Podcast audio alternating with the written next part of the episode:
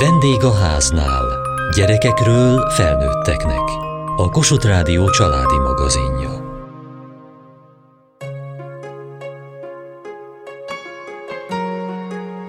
Csak egészség legyen, mondja a mondás.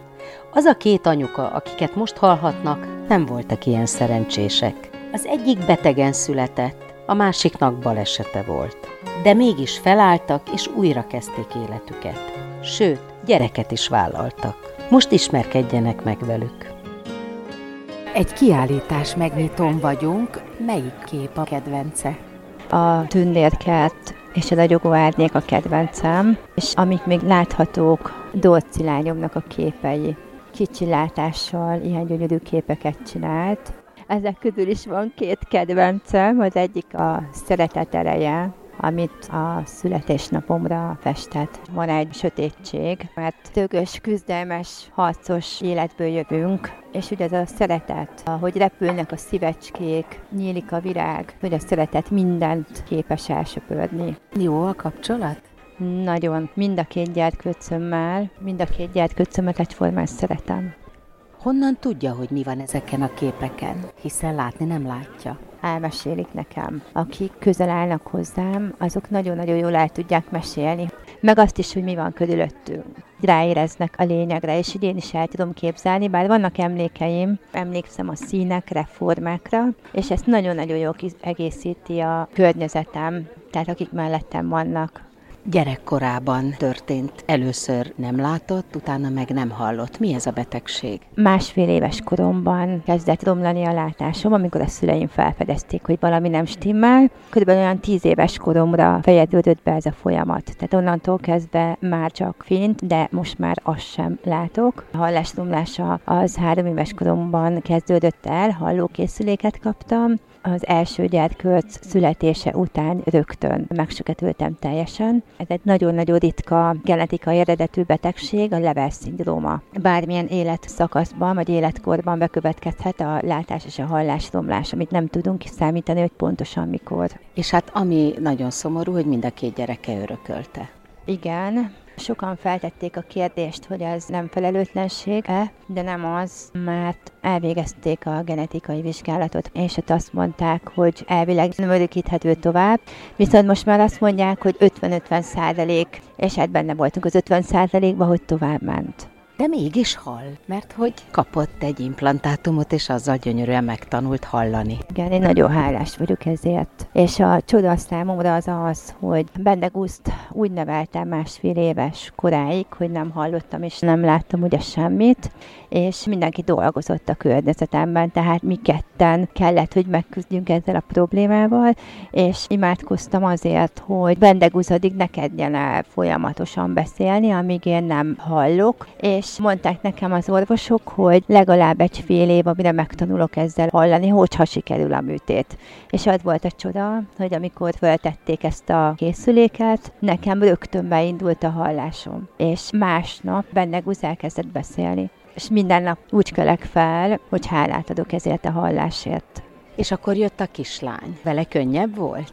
Sokkal könnyebb persze, mert már hallottam, viszont Dorcinál is hogy ne legyen olyan könnyű az élet. Voltak problémák az első egy évében, mert úgy nézett ki, hogy értelmi fogyatékos lett, nem csinált egy éves koráig abszolút semmit, nem reagált a környezetére. Nagyon sokat foglalkoztunk vele, próbáltuk otthon fejleszteni, és aztán a barátok összefogtak egy imaláncban, és ennek hatására egyszer csak felült, fölállt, elindult, és két éves korára semmi, de semmi nyoma nem volt, hogy ő egy éves koráig nem csinált semmit. Úgyhogy ez a másik csoda az életemben. És azóta is jól van? Ugye neki is megvan ez a problémája, mint nekem. Neki még van kis látása, amiért nagyon-nagyon hálásak vagyunk. Hát igen, nagyon okos, szép, ügyes kislány. Most már a vizafogó iskolának a tanulója, és nagyon-nagyon szereti, nagyon befogadták az osztálytársai, a tanárok. Hetedikes most már pályaválasztás előtt, ami nem lesz egyszerű, hogy ő is oda járhasson, ahová szeretne, mert ugye sajnos az esélyegyelőség az nem igazán működik.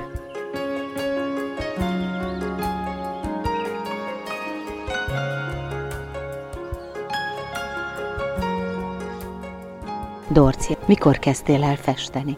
két hónapja. Pasztellát csináltam, csak nagyon erős színkombinációt használok, szóval szeretem a kontrasztot a színek között, meg a összemosást. Sokat festesz? Sokat foglalkozok egy képpel. Szóval most ez a hét képen van, van egy nyolcadik is, csak fölragasztottuk a falra, szóval azon nem, nem, nem fog lejönni. Tehát az összeset, amit eddig csináltál, mind kiállítottad? Igen. Van terved a festéssel? Nincs. Hobbi szint. Mi az, ami neked nehézséget okoz a suliban? Eleinte attól féltem kicsit, hogy megtalálni a közös hangot a többiekkel, de az a probléma nincsen, mert abszolút befogadó közösség. Mindenki nagy örömmel segít, tanárok is, gyerekek is, főleg ugye lányok. Ami nehézség, amikor találkozok új gyerekkel, mert nehéz nyitni mások felé nekem, de hogyha már ott vagyok, akkor beszélgetek vele. Hogy választasz középiskolát?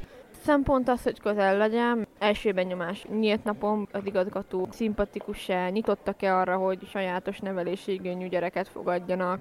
Mi az, amit te most még látsz? Térlátásom nincs, csak egy pontban nézek, és azt a dolgot látom. Ami oldal történik, vagy kicsit odébb, azt már annyira nem. Akkor emiatt a közlekedés neked nehezebb? Igen, ez az, amikor segítségre szorulok, meg a tanulásban ugye ez olvasás, bár digitális nagyítót használok. Ez olyan, mint egy tablet, csak gombok vannak rajta, van egy lámpája, és akkor alá beteszem a papírt, és felnagyíthatom, meg változtatom a színét is. Neked kell az édesanyádnak segíteni, vagy ő mindent meg tud egyedül csinálni? Nyilván besegítek a főzés, sütés, mert ezt szeretem csinálni, de nagyon jól boldogul. És a nagymama sokat jön? Igen, nagyon sokat jön, nagyon sokat segít, nek, hogy ő tanulásban is nagyon-nagyon nagy segítség, mert ha nincs mellettem ember, és hogyha nem motiválnak, akkor két hétig is ott malmozódik a tanulni való. Az agyam tökéletesnek mindenki azt mondja, hogy penge. Rájöttem, hogy muszáj leszek tanulni, ahhoz, hogy most is teljesítsek hetedik év végén.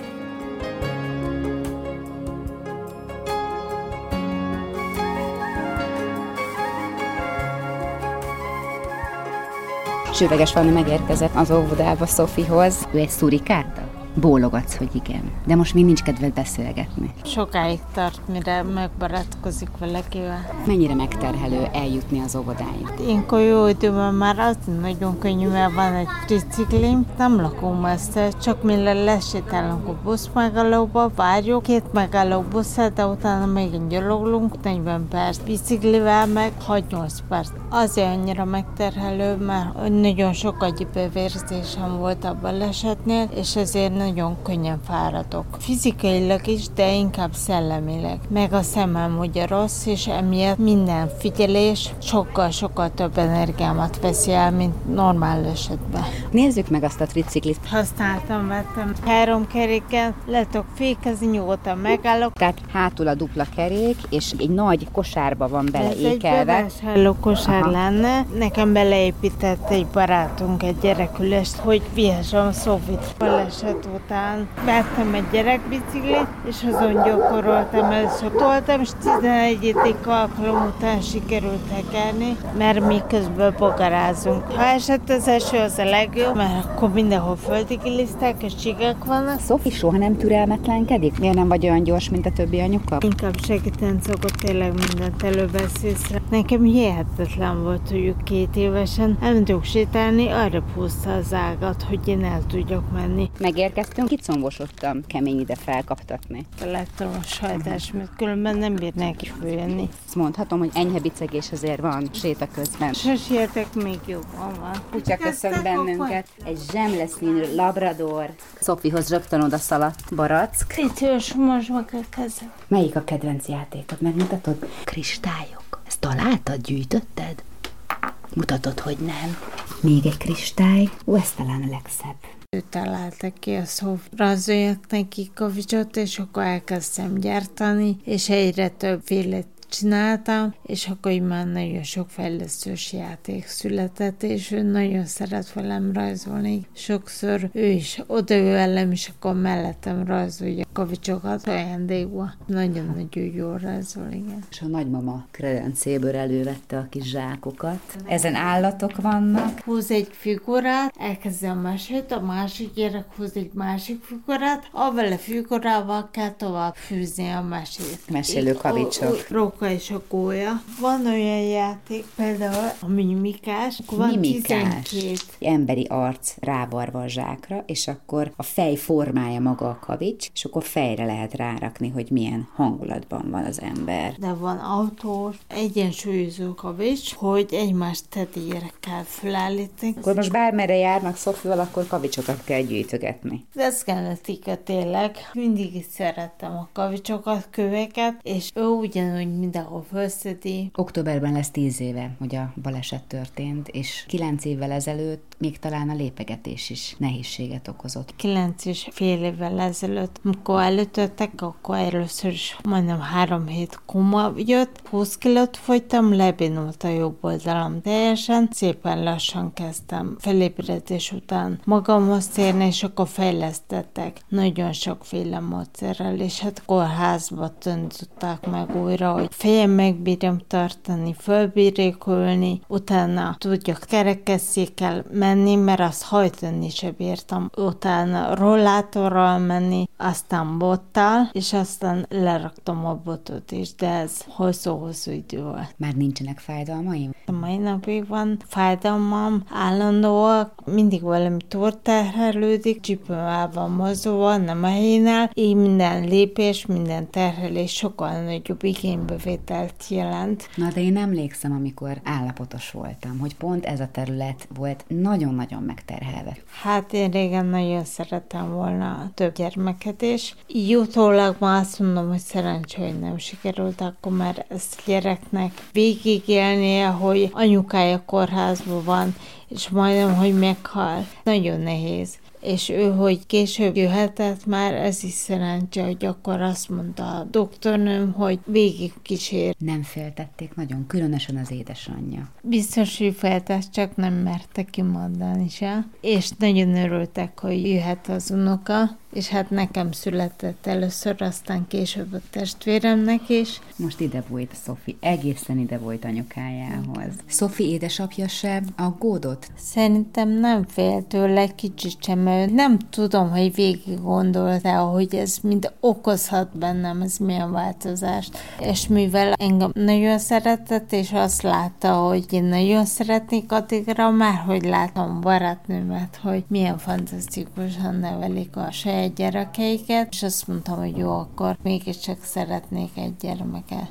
Hogy bírta emelni? Hát sokat volt közben, ráadásul ő nagyon rosszul aludt. Volt, hogy egyszer 12-t számoltam, annyiszor ébredt föl egy éjszaka alatt, de könnyű volt a jobb babának. Ahogy teltek az évek, egyre nagyobb lett, és egyre nagyobb súly, amit el kellett viselnie a csontozatomnak, és ezért egyre jobban fáj mindenhol illetve a mai napig sok mindenben segítségre szorulok. Nagy bevásárlások cibálni én nem tudok, aztán... De közben meg tartja a 10 kilós Szofit ülök. most, mosolyogva a karjaiban. De persze, mert ez ölömben van, és ezt így bírom. Egy pillanatig sem gondolta úgy, hogy ez egy vakmerő vállalás? Akkor nem gondoltam így, és én komolyan mosolyogtam egy éven át biztos, hogy folyamatosan. Persze egyre fáradtabb voltam, és a második évben jutottam el oda, hogy már vannak nehézségek, hogy már nem fogad szót mindig, és akkor kezdtem igazán rádöbbenni, hogy ez nem csak olyan egyszerű úgy feladatot ad, amit más nem adna, illetve hát a kutya aki ugye velem van 6 hetes kora óta, és fantasztikus, hogy ő mind tud segíteni. Ugye Labrador alapba segítők, ugye, ha sírtam, akkor jött oda és bújt hozzám. Ha elestem, jött oda, hogy segítsen. Ha kiabáltam valami miatt, már figyelt, hogy akkor most hol ütöttem meg, mit ütöttem meg. Most már, hogy eltett ennyi év, közelebb jön, ha kiabálok, megint valamit csináltam, nincs nagy gond de hogyha súlyosabb a probléma, esetleg jobban bőtötte magam, akkor jön egyből közelebb, hogy mit segítsen. Nagyon nehéz sokszor, és sokszor belegondolok, hogy miért kellett ez nekem. Nem elég a saját nehézségem, még ezt is csináljam végig, és ugyanakkor meg annyi örömet és boldogságot ad tényleg, hogy mindenre figyel, és ott van, és segít, és kedves, és aranyos, és amikor beszél, akkor fantasztikusan válogat a szavakat. Nagyon szeret énekelni és mondokázni. Mi ezt nagyon sokat csináltak, ami karonülő volt emiatt fejlődött az én beszédem is sokat. Én ugye a kórházban bénulás után hihetetlen volt, hogy tudtam, hogy hogy fejlődik egy gyerek, én ezt korábban tanultam, és ugyanezt végigélni, hogy saját magamon látom, hogy mikor mi fejlődik, pontosan úgy, mint egy csecsemőnél, csak 33 és fél éves koromtól. És utána, amikor majd voltunk, és később, mikor megszülethetett, együtt fejlődhetett az ő járása, ő egyre gyorsabb lett, én is addigra tudtam fölgyorsulni kicsit. Annak dacára, hogy az anyukája mindig ugrasztható és mindig jön, de hogy azért próbált ezt egyedül megoldani. Bizonyítási vágy és belőlem fakad, hogy igen, nekem ezt meg kell csinálnom, és nagyon nehéz volt segítséget kérni, meg elfogadni, de hát be kellett látnom, hogy egyre több dologhoz kell, és most már értekes, hogy könnyebb, de van, ami az meg nem megy, és nagyon nehéz. Sophie viselkedésében érezhető, hogy az ő édesanyja más milyen? Nagyon lehet érezni, szerintem sok minden másképp tesz, mint a többi gyerek. Neki természetes, ha valaki tolószékkel megy, ha valaki sántít, ha valaki valamibe ügyetlenebb, ő megy és automatikusan segít. Sőt, rendszerűen szeret, és szerintem ez miattam is van, ajándékozni. Mindenkinek folyton. Virágcsokorokat szedünk útközben az óvodába, és azt viszük. Ez természetes dolog. Mi az a távoli jövő, amit el tud képzelni, és abban mindketten ott vannak? Szoktam ezen gondolkozni, igen, hogy nem szeretném egy kicsit se, hogy ő azt érezze, hogy nem mehet mondjuk el annyira okos, hogy ő simán fog menni külföldre tanulni egyetemre is, vagy akár dolgozni, de hogy azért nem menjen el menni, mert azt érzi, hogy akkor engem egyedül hagy, és nem tud segíteni. És ez a tartás bennem van. És aztán beszélgetem olyannal, aki hasonló helyzet helyzetben volt, csak neki az édesapja volt sérült, és mondta, hogy higgye már, hogy nem, mert ő is érezte, hogy mikor hagy, hogy őt már a szülés mehet el. Az unokák megint nagy kérdés, ha lesz, hogy benne vagy nem fogok tudni úgy segíteni, mint ahogy nekem most anyukám segít. És ez bánt engem már előre. És én azt hogy biztos, hogy ezt nekem így kellett vállalnom ennyire előre én nem tudtam végig gondolni, mert az, hogy lesz embernek egy gyereke, az egy dolog, de végig kell kísérni valóban egy életen át, és utána még tovább is voltak éppen. Meg talán el is kell tudni engedni. Igen, ez így van.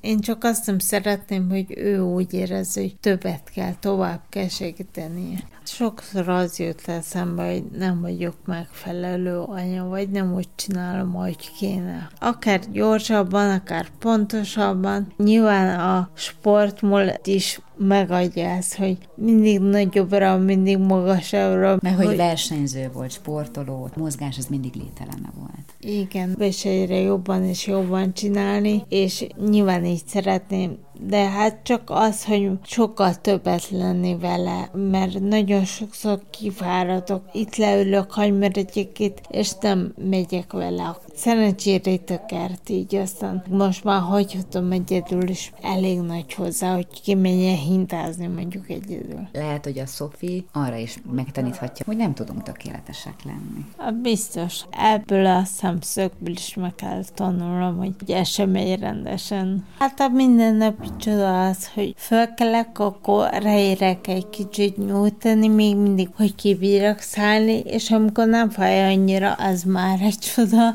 Aztán, hogy utána ilyenkor jó időben már fantasztikus triciklivel megyünk szöviba, Hát ma különösen szuper volt. Nyilván nagyon sokat számít, hogy mi voltam, voltam, hogy ki voltam, illetve hogy ki vagyok, és miért csinálom ennyire. Ez mind kell ahhoz, hogy eljusson az ember ideig.